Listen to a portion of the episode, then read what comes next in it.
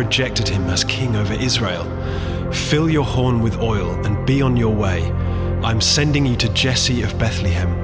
I have chosen one of his sons to be king. But Samuel said, How can I go? If Saul hears about it, he will kill me. The Lord said, Take a heifer with you and say, I have come to sacrifice to the Lord. Invite Jesse to the sacrifice, and I will show you what to do. You are to anoint for me the one I indicate. Samuel did what the Lord said. When he arrived at Bethlehem, the elders of the town trembled when they met him. They asked, Do you come in peace? Samuel replied, Yes, in peace. I have come to sacrifice to the Lord. Consecrate yourselves and come to the sacrifice with me. Then he consecrated Jesse and his sons and invited them to the sacrifice. When they arrived, Samuel saw Eliab and thought, Surely the Lord's anointed stands here. But the Lord said to Samuel, do not consider his appearance or his height, for I have rejected him. The Lord does not look at the things people look at. People look at the outward appearance, but the Lord looks at the heart. Then Jesse called Abinadab and had him pass in front of Samuel. But Samuel said, The Lord has not chosen this one either. Jesse then had Shammah pass by. But Samuel said, Nor has the Lord chosen this one. Jesse had seven of his sons pass before Samuel, but Samuel said to him, The Lord has not chosen these. So he asked Jesse, Are these all the sons you have? There is still the youngest, Jesse answered. He's tending the sheep. Samuel said, Send for him. We will not sit down until he arrives. So he sent for him and had him brought in. He was glowing with health and had a fine appearance and handsome features. Then the Lord said, Rise and anoint him, this is the one. So Samuel took the horn of oil and anointed him in the presence of his brothers. And from that day on, the Spirit of the Lord came powerfully upon David. I am a man discovering destiny. I am a father leaving a legacy. I am the King of Israel. I am David.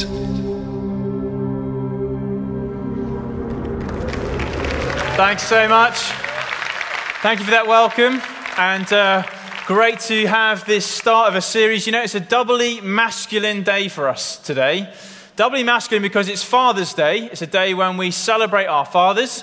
And for those of us who are, we celebrate the privilege of being fathers. I have three children, and it's a great privilege, as well as a pretty varied job description being a dad, isn't it? I was uh, thinking about this yesterday. Uh, in the last 24 hours, I, um, I climbed a tree with my daughter to take photos of, a, of some chicks that had just hatched in a nest at the top. That was one of my jobs. Uh, and then I fixed our outside light, which had been smashed by my son with a golf ball. That was another job, bit of DIY. And then I persuaded my third uh, child, our youngest son, not to eat a worm that he had cooked on a fire in our back garden, convinced that he's Bear Grylls. Happy Father's Day. it's a pretty varied job. As well as Father's Day, though, we're also launching this series on the man David. David was a very masculine king of Israel. He had a tender heart, but he was also a tough, kind of man's man, I suppose. He was a fighter, he was a warrior. He was the kind of guy, well, he, David wouldn't have watched costume dramas. Can I say that? Or cookery programs. These are all the way men should not be watching these things. Is that right? Yeah, you're not so sure, are you? David wouldn't have worn a pair of skinny jeans either. Can I say that also? I hear a few amens for that. Or been posting on Pinterest or crying watching Billy Elliot. He wasn't that kind of guy, all right? He was a man's man, but he had a tender heart. And the result is we've got a fantastic story, an amazing story with more drama than a box set on Netflix. or if you're over 50, EastEnders, or whatever it may be that you're into. This is an amazing story. It's both ancient, it's set around the late Bronze Age, about 1000 BC, in the, what we call the Old Testament. In fact, it's such an important story, more space is devoted to it in the Old Testament than any other character. Only Jesus gets more attention in the Bible than David. Pretty important stuff. It's an ancient story, but it's also a modern story. What I mean is, as you listen to this series, you're going to find, I find, that themes from David are exactly relevant to my life and the kind of things that we have to be able to deal with and overcome as we live in the modern world. Now, last year as a church, we actually did a series on a female heroine, if you like, uh, in the book of Ruth in the Old Testament. This time it's a male, David, but interestingly, David is actually the great grandson of Ruth. So if you remember her, in a sense, we're continuing that story. And just as I, as a male, found I learned a huge amount from the female story of Ruth, in the same way, males and females, we're going to learn a whole load from this story of David. Now, as I kick it off today, what we've seen as you hear the reading is that David, uh, sorry, God has called Samuel the prophet to find a new king for Israel. And he's told him that the new king will be found from one of the eight sons of Jesse, who lived in a village that you may have heard of, Bethlehem. Ring any bells? Samuel goes to Bethlehem, finds Jesse's household, and begins the process of hunting out from amongst his sons, if you like, the best man, the man who will be the man of men, the man who will be king of Israel. And as this, if you like, sort of male catwalk unfolds, all of Jesse's boys parade past Samuel. If you like, underpinning this scene is a question what is a real man? What is, or in this case, who is the real man, the shock of the story is going to be that the guy who wasn't even on the list, who wasn't even invited to the event, will in fact be chosen by God, which makes us rethink what is a real man. You see, when it comes to defining a man or a woman, really there are two main ways to go about it. Either we go for externals and we define according to externally, or internally, what's on the inside. We live in a culture, don't we, that like Samuel, immediately what we see is the externals, and so we often we judge the book by its cover, and we decide the value of a man or a woman according to the external uh, aspects. Samuel sees the oldest, who's first to come past him. He's the oldest, which means he would have been the wealthiest by inheritance. He's also the biggest, and Samuel looks at him and says, Well, surely he is the one to be king. We live in a culture that hasn't moved on much from defining people by externals. But the problem when we do this is we can end up with a very superficial society. We can end up that we feel hollowed out on the inside because all that seems to be important is parading a certain image. And we can find a disappointment that the leaders that we elect or the partners that we select become a disappointment because we've judged the book by its cover. Now, in David's case, either side of him in the historical context are two kings his predecessor, King Saul, and his successor, King Solomon, who illustrate the problem of defining a real man by externals. In Saul's case, why was he chosen to be king? Well, pre- purely it seems because of his physique. We read this Saul was as handsome a young man as could be found anywhere in Israel, and he was a head taller than anyone else. Saul was a big guy physically, he was muscular, and if you're going into battle, you want a big king leading the charge, right? So they chose Saul as the first king of Israel, purely, it seems, because of his physique. Now, again, we've not moved on much, have we? Body image is such a dominant theme in how we seem to value women. If you just look at some of the billboards, you beach body ready. Have you seen that advert? It's all about waist size. That'll be the definition of a woman's worth. And in men's case, I have to say I'm not a subscriber to Men's Health magazine, but if I was, the front cover gives me the headlines for what it means to be a real man.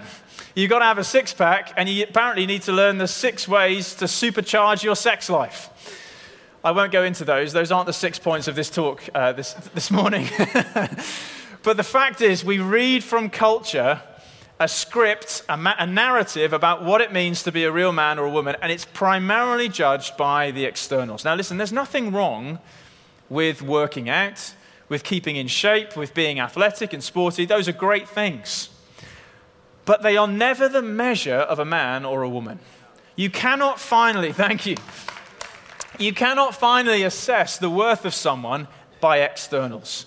And when we do, we run the risk of people wearing masks. This is what happened with King Saul. He was externally impressive, but he became hollowed out and rotten on the inside. He ended up a king who, though externally impressive, was full of insecurities and anger and as a result, he ruled a kingdom with an atmosphere of intimidation.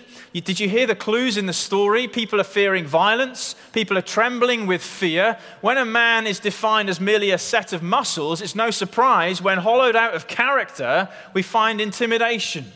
Anger issues, things that are rife in our society. We need to encourage men and women to find a much deeper definition of what a real man is. It's on the inside. If that was Saul, he was defined for his physique. After David comes his son Solomon, he was defined for his finances. if Saul was about muscles, Solomon is all about money. We read about him that he was so wealthy, all of King Solomon's cups were made of gold. Silver was no longer considered valuable. He was the suited and booted, wealthy, loaded male. And that can get a lot of attention. I remember someone saying that a man is like a bank account. The more money he has, the more interest he receives. but that's superficial, isn't it? It's superficial. And money, when it becomes the love of our lives, can corrupt and again hollow us out on the inside. There's an erosion of character. That's exactly what happened with Solomon. He became greedy, he became cruel, he became a womanizer, and after his reign, his kingdom faced civil war and a whole split of the kingdom. That was his legacy. You see, when we live in a culture that defines men and women that you're worth by, you're worth by externals, we find that we create all kinds of moral and social problems as a result. Are we not living in an age that has externally never had more, and yet we've never seemingly faced more depression, self harm, eating disorders, all kinds of self esteem issues as we parade images on through social media of, of what our platform and profile should be, and yet on the inside there's an erosion going on that leaves people feeling, I don't know who I am anymore. Some people even wondering whether life is worth living anymore. I read a really disturbing article in the Telegraph that was online that was uh, entitled, very clever title, Save the Males. Not Save the Whales, Save the Males, the growing crisis of masculinity. It was noting that men are increasingly struggling to deal with the pressures of personal, professional lives. And as a result, there's a spike in male depression and male suicides.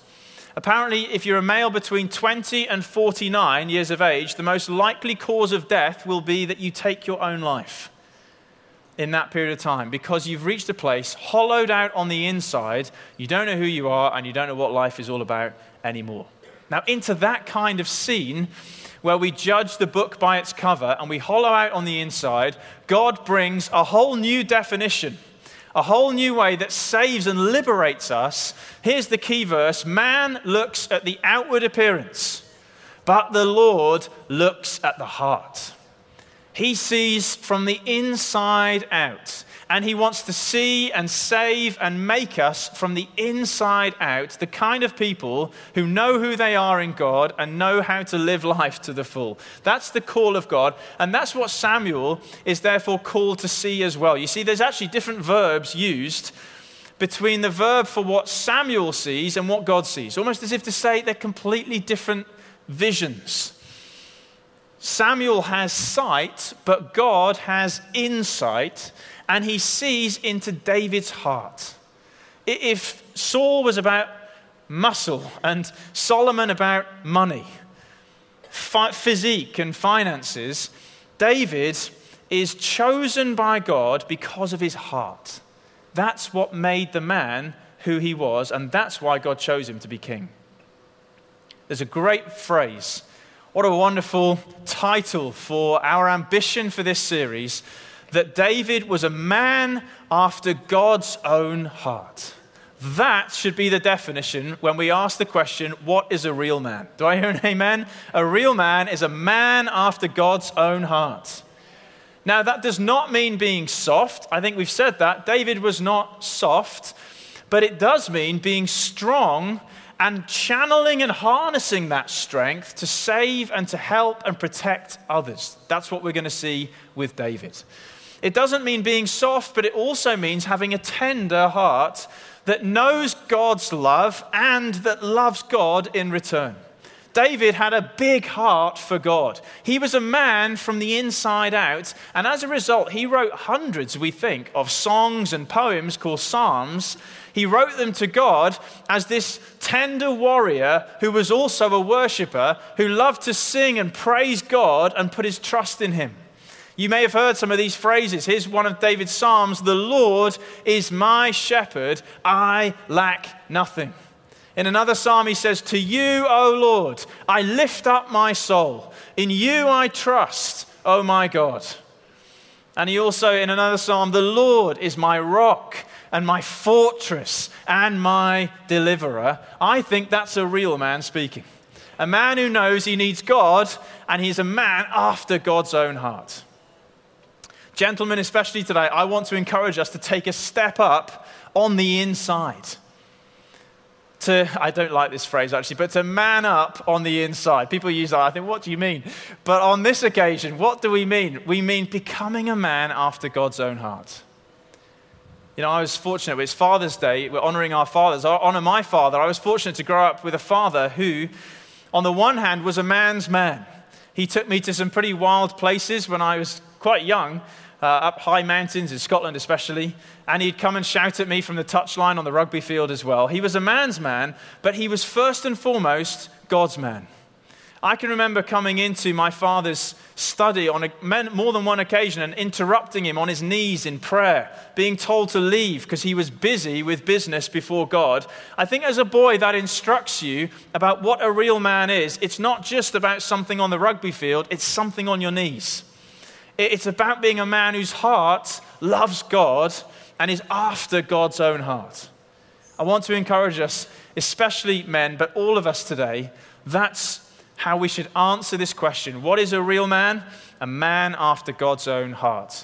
And that's why we're doing this series, because in a world that tells us to invest on externals, to invest all our time and energy on image and externals, this is an opportunity to invest from the inside out, to be committed to a series that's going to show us how to become men and women after God's own heart from the inside out. I want to encourage you, come on this journey, even if you're new to this church, come on this journey with us and let's explore what it means from the inside out to be a man after God's own heart. Amen? Firstly, then, what is a real man? A man after God's own heart. Secondly, what does a real man need?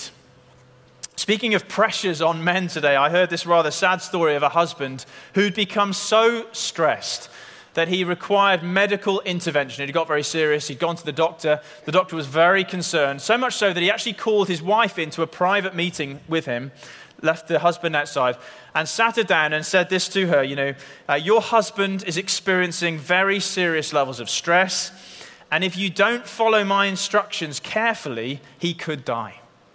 Number one, he said, these are my instructions. Number one, he must start the day with a lion followed by a cooked breakfast in bed. Number, amen. Number two, keep saying amen, they get better. Number two, throughout the day, compliment him, don't nag him, and don't ask him to do anything that he doesn't want to do.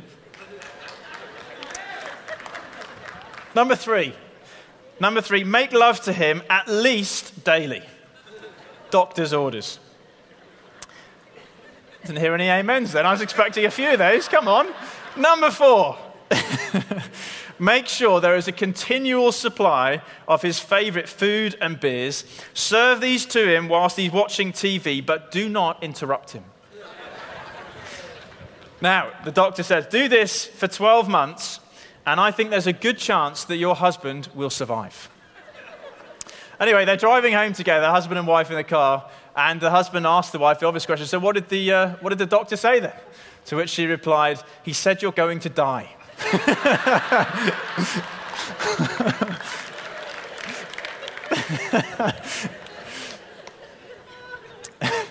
what does a real man need? What does a real, what does a real man need? You know, we are born not as great men or women. We're born as male or female, but ultimately as babies. I heard of a Scottish village, a tourist had gone there, convinced she'd heard that someone great, uh, someone famous, came from this village. So she asked the local, Were there any great men born here? To which the local brilliantly replied, Nay, madam, only babies. only babies are born. There's a process of growing into a real man or a real woman who fulfills God's purpose. And I want to give three things that I think are crucial to that process unfolding in our lives. The first, as it's Father's Day, is we need a dad. We need a good father in our lives. Crucial to David's development, though very much unseen behind the scenes, is his father, Jesse. David will take the limelight as the hero, but David, but Jesse is, if you like, the unsung hero. He was the one who, from nappies, raised David and instructed him so that he became the kind of man that he should be. David, throughout the rest of the story, will be known as the son of Jesse. In other words, not just a biological descendancy, but in some way a spiritual heritage, like father, like son. Again, today, then, we are highlighting and honoring the role of fathers absolutely crucial to the development of every human being is that they have a dad who is a good father. Now, in that sense, Billy Graham is surely right in saying that a good father is one of the most valuable assets in our society. And if we are fathers today, I want to encourage us, as well as Father's Day being a day if you like to honor fathers, it's also a day for us fathers to receive a fresh sort of, you know, kick up the backside. This really matters. My role with my children, especially when they're as young years, is, abs- is, is the most important thing on my to do list, second only perhaps to loving God and loving my wife. It is absolutely crucial. And actually, on Father's Day, it's a great day for us to be reminded of that because you will not find the world reminding us of this very well. You won't find Men's Health magazine, the front cover, just a picture of a dad with his kids. That isn't what is held up. You won't find cultural aspiration for this, but we need to remind ourselves it's the most important thing on our to do list. So, fathers, may we freshly be envisioned to invest in our children. Amen? But I appreciate some of us may be inwardly thinking that's all very well and saying that if I'm going to become a, a great man or woman, I need a great father. But I don't have one of those. I haven't had one of those. My father hurt me, he didn't help me. He abused me or abandoned me or whatever it may be. Or maybe he just wasn't there through no fault of his own. He died when you were young or whatever it may be. You know, Father's Day may be a poignant day for you. To a certain extent, it is for me this, this Father's Day. My father at the moment is very ill and, barring a medical miracle, won't be around much longer. You know, I appreciate today can have a, that sort of bittersweet feel to it. But listen, if you're feeling that, I want to encourage you, whether or not you've had a healthy earthly father, you can have a heavenly Father. And He can make us into the men and women that He wants us to be, with or without the help of our earthly fathers. Amen? Jesus Christ has brought us into a new prayer, Our Father in heaven. He's the one who can heal our hurts and bring us to wholeness in His name. So, whether or not you've had a great earthly dad, can I encourage you today, Father's Day, call on your Heavenly Father and He will answer. Firstly, then, we need a dad. Secondly, we need a destiny. We need a sense of destiny. That's what David gets more than anything else in this passage. He was, as the passage begins, left out in the fields, all the other brothers under consideration, him seemingly too young or too small, too insignificant he is the one who was not picked, who was left out. And yet, suddenly, he must have heard one of the servants from his father's house shouting his voice David, David, he's called to come back to the house. Now, whilst that was a human voice that was calling him, we as the reader now realize that was also a divine call. God was calling this man out of all of his hurts and feeling of being marginalized, he was calling him to a whole new destiny and purpose. I want to encourage you today God is calling men and women out of their hurts, out of ways you may feel that you were not the one chosen, not first place, not picked.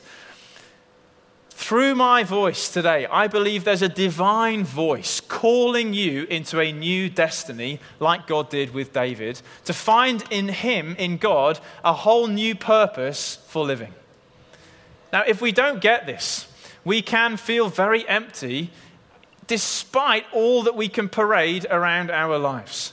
No matter what goals we have or what dreams we chase, making more money and having longer holidays and reducing our golf handicap and driving faster cars, you know, again, there's nothing wrong with those things. But we were made for more than all of those things. We were made for God. We were made to have a sense of divine purpose that God is calling our lives because He's going to use our lives for His kingdom and for the good of this world. Now, when we find that, we find a whole new energy from the inside out for life.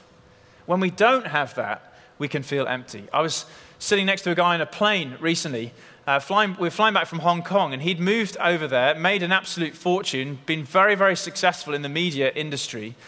And he was flying home. We had a really nice chat, and he was saying to me, I said, You know, why are you headed home? What's the reason for your return? And he said, Well, I need, I've taken a month off work. He said, I just need to get my head straight. He said, I've been so busy with all that he'd been achieving. He said, I don't know who I am or what it's all about anymore. And it was a, for me, it was a powerful reminder that we can have a huge amount of external success and wealth and achievements. But what it's all about is beyond those things. What, it's, what life is really all about consists in more than anything can be bought by money. It's about God's divine call and discovering your destiny. In fact, this is such an important part of this series that the first half we've entitled Discover Your Destiny. Because through the life of David, we're going to find a call from God that's bigger and greater and more, more envisioning than anything we can get from this world. And then the second half we've called Leave a Legacy. Because we're also going to find that as we discover our destiny, God shows us how to live for the things that will really last and really make a difference. Can you imagine David, after the scene that we've just had, he actually went back to looking after the sheep. So he sort of was called out from the mundane God anointed him through Samuel with oil, signifying the power of the Holy Spirit coming upon him. And then he goes back to looking after the sheep for a period, as we'll see. But can you imagine him returning now to his ordinary day job, if you like, back to his family, ordinary life, but now with a sense of divine destiny coursing through his veins? I want to encourage you if you feel an emptiness from the inside, a sense that there's more to life than you've discovered, I want to encourage you if you put your faith in God, who is calling you even through my voice today, He will send you back even to the mundane things of life with a whole new sense of purpose. Amen? A dad. Secondly, a destiny. And then thirdly, a deliverer. Here, I just want to press fast forward for a moment and look at how this story unfolds. Because whilst all that I'm saying sounds incredibly exciting, and it was for David, he will become king. He'll become king over the whole of the nation. He will found the city of Jerusalem, which will then be known as the city of David. He will become the most successful king Israel ever had. And yet, on one dark day, at the heights of his own palace roof, David's heart fell to the depths of sin and shame. The hero becomes a villain by committing adultery, and then to cover over that dark secret, commits effectively murder. The one who was meant to be the solution becomes part of the problem. When the hero of the story becomes the villain, we're left wondering what's the hope now then? And that was where David was left. He was left after a dramatic fall, praying this prayer Create in me a clean heart, O God. And it may be that some of us today, we know that there's a great call, we know there's a higher thing to live for, but we also know that we have fallen, that we've got stuff wrong. It may be that you've had moments of madness like David had, where very dramatically you did something that you now regret in a moment, a lifetime where you regret it. Or it may be a bit more subtle than that. It may be that more slowly a gap has opened up between who you are in public and who you really are. And there's some dark secrets in your heart. There's some stuff that you've hidden away that you're ashamed of. You may be just like David. That's why we've called this series, I Am David, because there are moments where we're just going to identify with him. That's me. I know I've screwed up. I know I need a deliverer. I echo David's prayer create in me a clean heart, O God. Effectively, that prayer is saying, Can I be forgiven for what I've done? C- could I start over again? Can my future be saved? And if those are your questions today, I've got good news for you. The answer from heaven is yes, yes, and yes. God sent Jesus Christ as the answer to David's prayer, to our prayer, that we might have the hope of forgiveness. Born in David's town of Bethlehem, through David's family tree, Jesus will be called Son of David. Jesus came into this world in order to bring hope to everyone who identifies with David. I've screwed up and I need forgiveness. There are things in my private world that are a mess and I need help. If that's your prayer, then there is an answer in the name of Jesus. He took into his own flesh and body all the stuff that we've messed up and died for it on the cross and rose again to offer us this world that's broken, to offer us a new start. Create in me a clean heart, O God. If that's your prayer, Jesus Christ would say, I can start work today. If you will let him in, he can start work today and make something new of us from the inside out, the masterpiece we were always intended to be. You know, when I hear about David, I, from an artistic point of view, I can't help but think of Michelangelo, the great 16th century sculptor, Renaissance artist. And he famously took on a challenge. There was a block of marble that, legend has it, had been quarried. Most sculptors had written it off as too big, too clunky, fractured. It was a bit of a mess of a piece of marble. But Michelangelo, like no one else, had a vision for that block. He saw inside it, if you like. He saw something in it and he took a hammer and chisel, and over a labor of love of two years, he began to bring out of this mess what he had seen from the inside. He produced the most stunning depiction of a man. This man is David, just before we think, just before he goes into battle against Goliath, pensive and determined. Here is Michelangelo. He brought that out of a mess. It's a stunning example of a man who had a vision for something and as he worked at it, brought it to being. I want to speak over everyone that can hear me right now. God has a vision for your life. God sees through the mess, through the brokenness, to something that he wants to bring out, a masterpiece that he can create even in the most broken of hearts, like David. And if you will let him into the inside, from the inside out, he will begin to work today to call out of you what he's made you to be. Amen?